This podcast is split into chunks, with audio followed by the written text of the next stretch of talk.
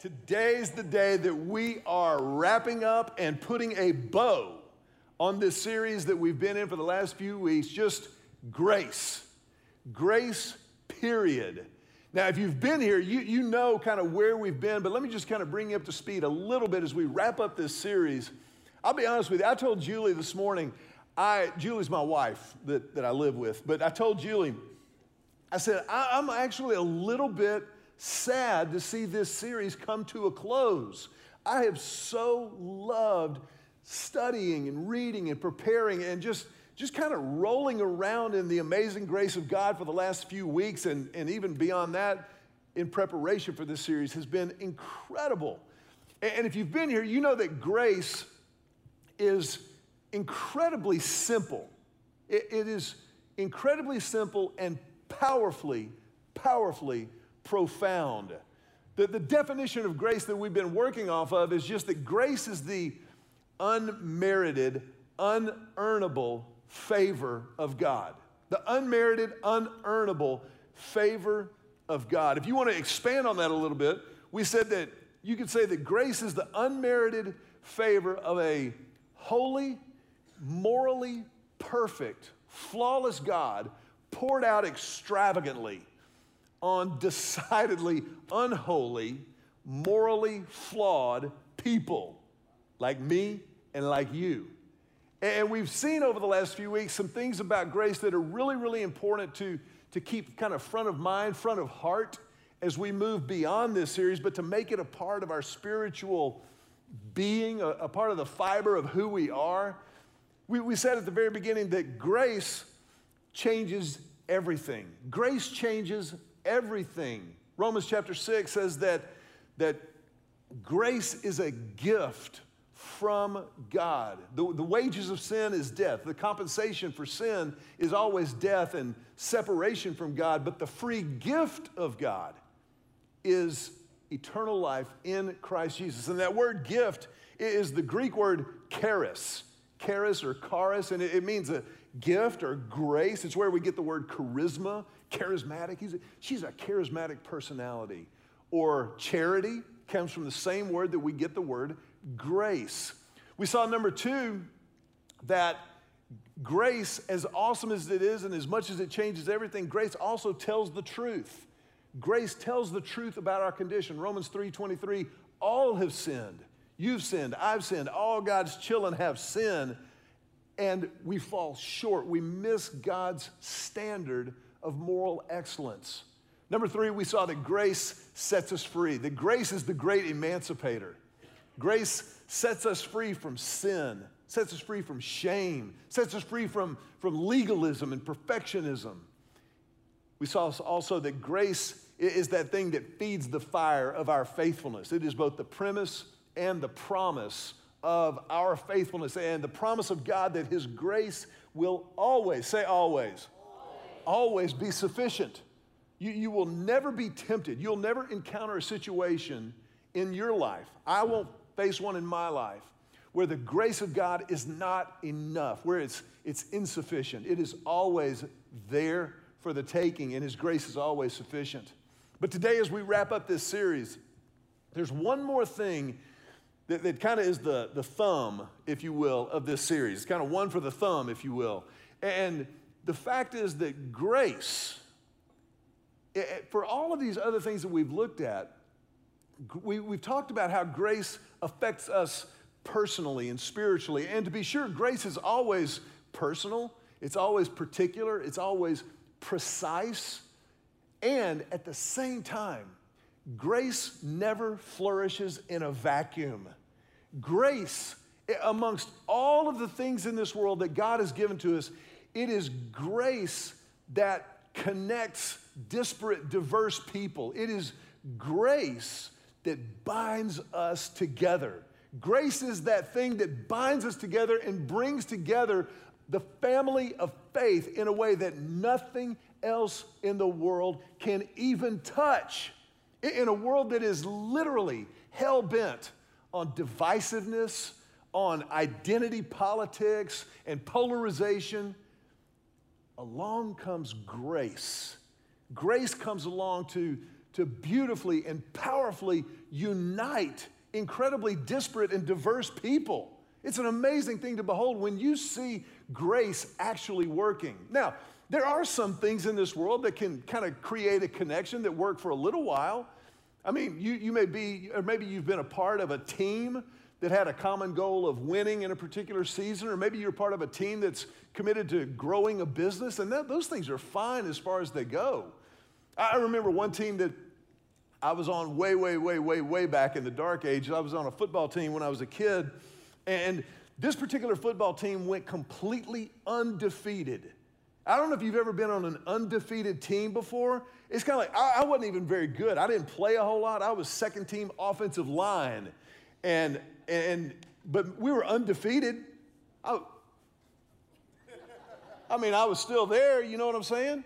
I remember one night in particular, we had a coach who was really, really passionate about football.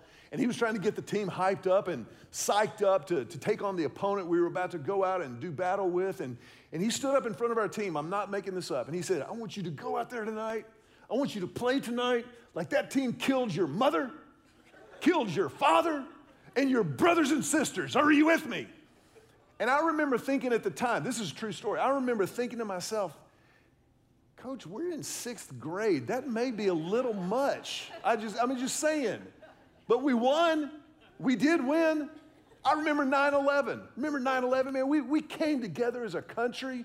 It, it didn't matter. We weren't Republicans or Democrats or independents or green or any of that other. We, we were just Americans. We, we were bound together because we'd been savagely and vicious, viciously attacked by evil. Neighbor to neighbor. People in Austin stood in line to give blood for people in New York City. That's never happened before. Washington, D.C., people that we would never meet, man, we were there for each other. And it was powerful. But even that faded, didn't it? And it's, it's against the backdrop of all these human, all of these earthly connections that, that are just kind of a whisper, just an echo of what grace can do as it, as it draws people together, as it unites people across party lines, across racial lines, across backgrounds, across the world. It is the grace of God that binds us together. And, and grace does this in some powerful and beautiful, beautiful ways. If you have your Bible, I want you to look in Ephesians chapter number two. The Bible talks about this connective tissue of grace throughout the pages of Scripture. But in Ephesians chapter 2, it actually shows us how grace does this. In Ephesians chapter 2, verses 4 through 6, and then I'm going to skip down a little bit. Verses 4 through 6 kind of set the stage. It says, But God, I love it when the Bible says, But God. But God. There's the world over here, but God. The world is, is into identity politics and polarization and, and divisiveness and getting you fired up and stirred up and hot and bothered. But God, but God is so rich in mercy.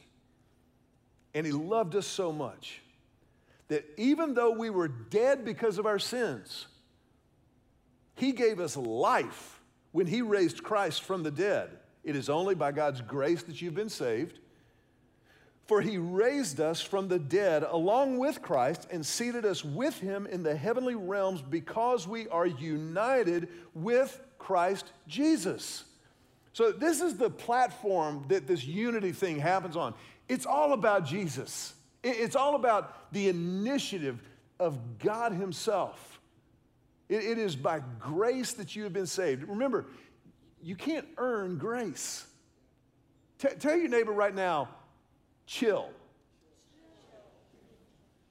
Some of you enjoyed that too much. Say, I want you to think about this for a second. The fact that you cannot earn grace means that you can just kind of just just relax. Now, it doesn't mean, as we've seen over the last few weeks, that you get a license to do whatever you feel like doing. That's not grace. But grace allows us to relax. Grace allows us to, to take a deep breath and so grace has set me free from my sin. Grace has set me free from shame. I wonder this morning is there anything in your life that, that you just kind of, when I say the word shame, that's where your mind goes. That, that's where your brain goes. Like you, you can go straight to that file, you know? You don't have to search for it. You know where that is in the card catalog of your mind. Card catalog, for those of you who are under the age of 50, is something that they used to use in libraries. Libraries were where people used to go to read books. And they had the books listed in a card catalog. But, but grace, grace sets us free from shame. And we, we can go, because of Christ, because of what He did, His grace initiative. Oh, I'm set free from that. And, and I'm not alone. Skip down to verses 14 through 16. Verses 14 through 16, man. I want, as we read this, I want you to think about 2020, the United States of America, where we live. Check this out. For Christ Himself has brought peace to us. He united Jews and Gentiles into one people when, in His own body on the cross, He broke down the wall of hostility that separated us. He did this by ending the system of law with its commandments and regulations. He made peace between Jews and Gentiles by creating in himself one new people from the two groups. Together as one body, Christ reconciled both groups to God by means of his death. Amen. On the cross, and our hostility toward each other was put to death. Does that sound like something that our world could use just a little bit more of? Just a little more grace in bringing us together instead of dividing us and drawing us apart? The hostility between people was put to death in Christ on the cross. And what rose with him from the dead was unity. What was brother and sister across any line. Now, Paul is writing here in the New Testament describing Jews and Gentiles. Gentiles, of course, are just people who are not Jews. So that's kind of the whole world. You're either Jewish or you're Gentile, Jew or not. And, and, and listen, racial tension the, the first century citizenry would have laughed at the word tension. They, they didn't have tension, they had hatred. Like they hated each other. In John chapter 4, when Jesus takes water from the well with a Samaritan woman there, that was such a radical redefining of race relations in the first century. As a matter of fact, Jesus, as a, as a Jew, should never have been in that town. Jews used to travel around Samaria, so they didn't even have to see Samaritans. So I love it when people say, I just want to be part of a New Testament church. Be careful. Because the New Testament church had its own bag of issues, baby.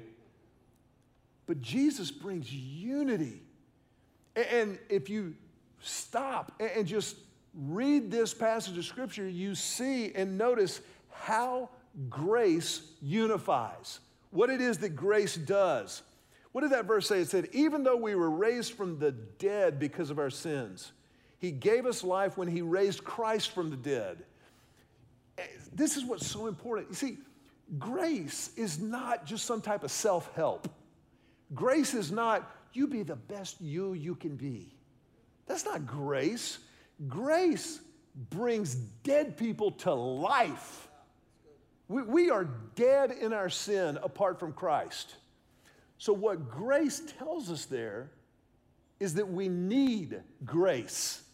And it's because of our need for grace that we are united in our need. You see, grace fuels humility. If you understand grace, there's no place for cockiness, there's no place for arrogance, there's no place for looking down on someone else. Grace fuels humility.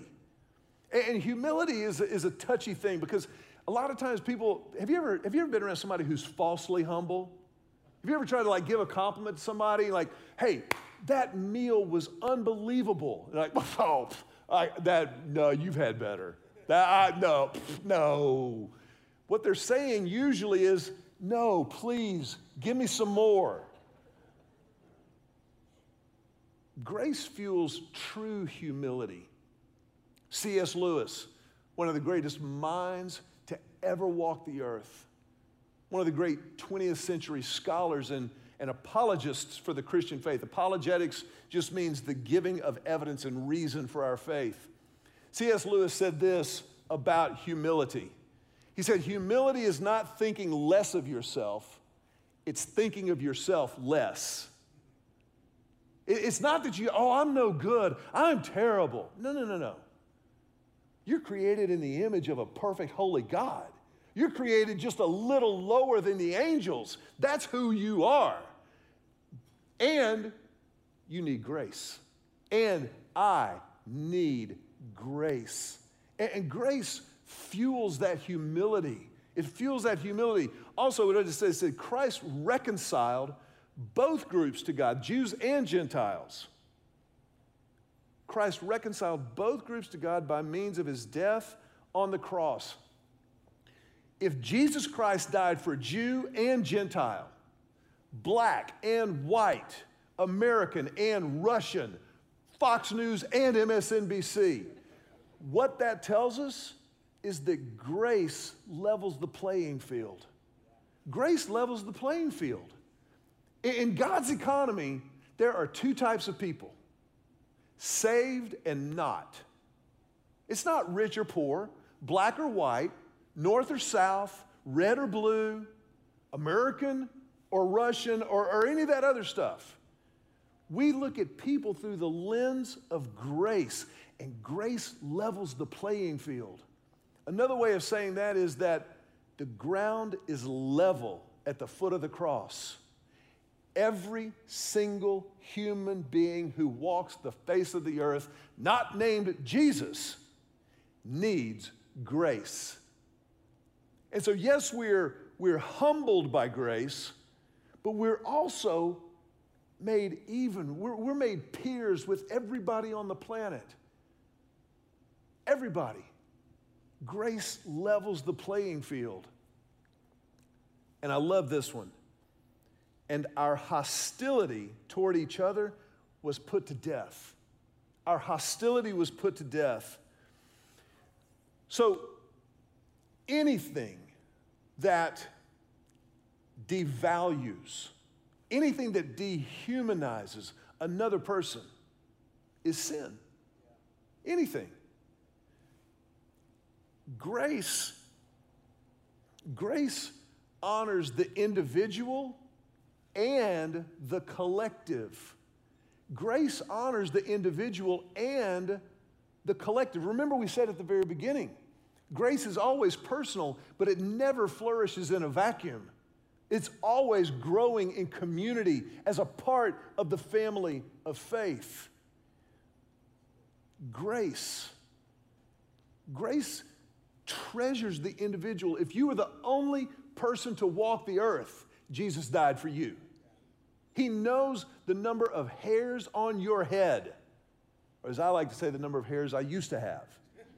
He, he knows everything about you, and He still died for you. Please don't ever let that become commonplace.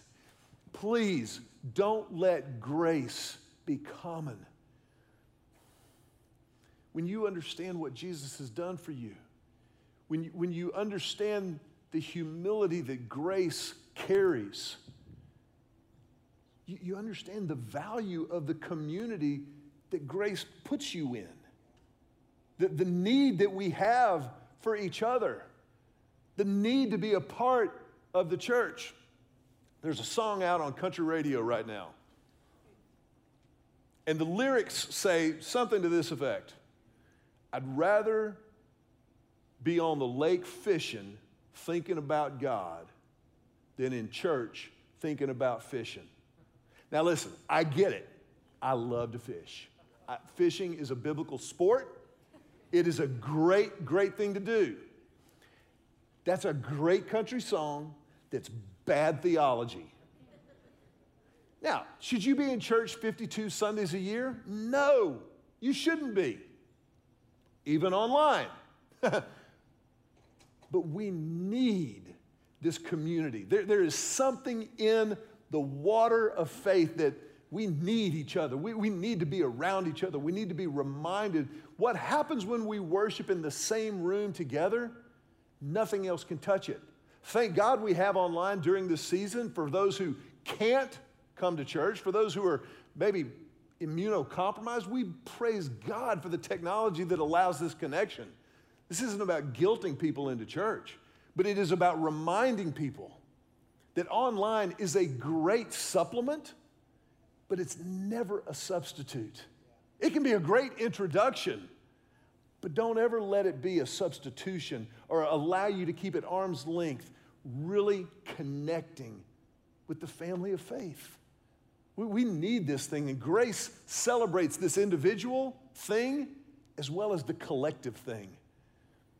So if, if, you, if you think about all these ways that grace does this, I think it begs the question. I, I hope you're asking this question so what? What, what do I do? It's, it, man, grace is amazing. I'm blown away. It's very simple. There's an app for that. App just means an application, right? To apply this knowledge, it's very simple. Give the grace you're given. Give the grace you've been given. That's it. it, it what would it look like in your family? What, what if our households, if everybody in the house decided to give the same grace that they'd been given by God, whew, how many of you know breakfast time would look a lot different? I, I think for, for a lot of families, man, I, I know this in our house. Dinner time was easy. Breakfast, boy, that, that was, am I right? That was where we needed some grace. What would it look like in, what would it look like in your workplace? You, you don't have to make a bold pronouncement. Just, just live it. Just give the grace you've been given. Tell the truth. I'm not telling you to be a doormat. That's not grace. But if you lived by grace in the marketplace and just said, you know, we, have talked about, let's, let's just say, for example, you're having a conversation with someone who's not hitting the mark. To start the conversation with, hey, we, have we've, we've talked about some things that we were going to aim for. These were what we were going to go for, maybe our goals or metrics. We, we didn't hit those, and I just want to check are you okay? Tell, tell me what's going on with you. You may have to pick somebody up off the floor. Give the grace that you're given. Philippians chapter 2 says this in your relationships with one another, have the same mindset as Christ Jesus. It's pretty simple. Just be like Jesus. okay, go. Take care. Have a good week. Just be like Christ. Now, fortunately, we have a record of Jesus' life Matthew, Mark, Luke, and John. We saw how he lived. But just in case you don't have those books of the Bible memorized, Philippians goes on. Same mindset as Christ Jesus, who, being in very nature God, did not consider equality with God something to be used to his own advantage. Again, zero entitlement in the life of Jesus. No entitlement. He is God, but he didn't consider equality with God something to be used for his own advantage. Rather, he made himself nothing by taking the very nature of a servant, being made in human likeness, and being found in appearance as a man, he humbled himself by becoming obedient to death, even death on a cross. when in doubt, be like Jesus. Just, just be like Jesus. Humble yourself. Serve the people closest to you. Give the grace you've been given. Now, here's the thing that, that I, I, we can't skate by. This grace is available, but you have to receive it. You, you have to personally respond to Jesus' grace initiative. Remember, it, it's not enough to just go, oh, there it is. Jesus' grace. Cool. Grace is amazing. No. When, someone offers you a gift this amazing, this overwhelming, you respond. Now, some people respond by saying no. There are people who reject the grace of God. I just want to, I just want to tell you in, in love, don't be that guy. don't, don't be that girl. Accept it, take it. It's a gift. I want to ask you to bow your heads for just a brief moment. In, in, a, in a moment of prayer, maybe you're watching online, maybe you're here in the room, but if you've never chosen to respond to this grace initiative, this unmerited, unearnable, extravagant favor of God, then we invite you to do that right now. To not let another second pass apart from the grace of God. Just pray right where you're sitting, just talking to God, say something like this silently. Just say, Jesus, I need your grace. For the forgiveness of my sin, I confess my sin. All of it, holding nothing back. And in this moment, I receive, I accept the gift of forgiveness the gift of your grace. And Jesus, in response, I will follow you. I will trust you more than I trust myself. I'm asking you to bring clarity to the chaos. And I will follow you from this moment forward. I pray this prayer in your name. If you would just remain with your heads bowed for another moment, nobody moving or stirring, but just for a brief moment, if that was your prayer, then we want to make sure that you know this is the biggest moment of your life. And as a church, we want to help with what's next, with where this moment leads. And the first thing that I would just ask you, if you would, as our heads are bowed for a moment, if you would just quietly raise your hand. If that was your prayer, would you just raise your hand and hold it up high over your head for a moment?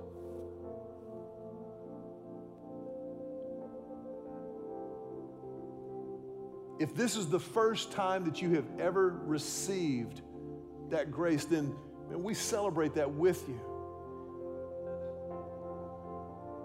And, we want to we want to help with what's next, and we'll explain that in just a second. But right now, we've got a family tradition that now you're a part of.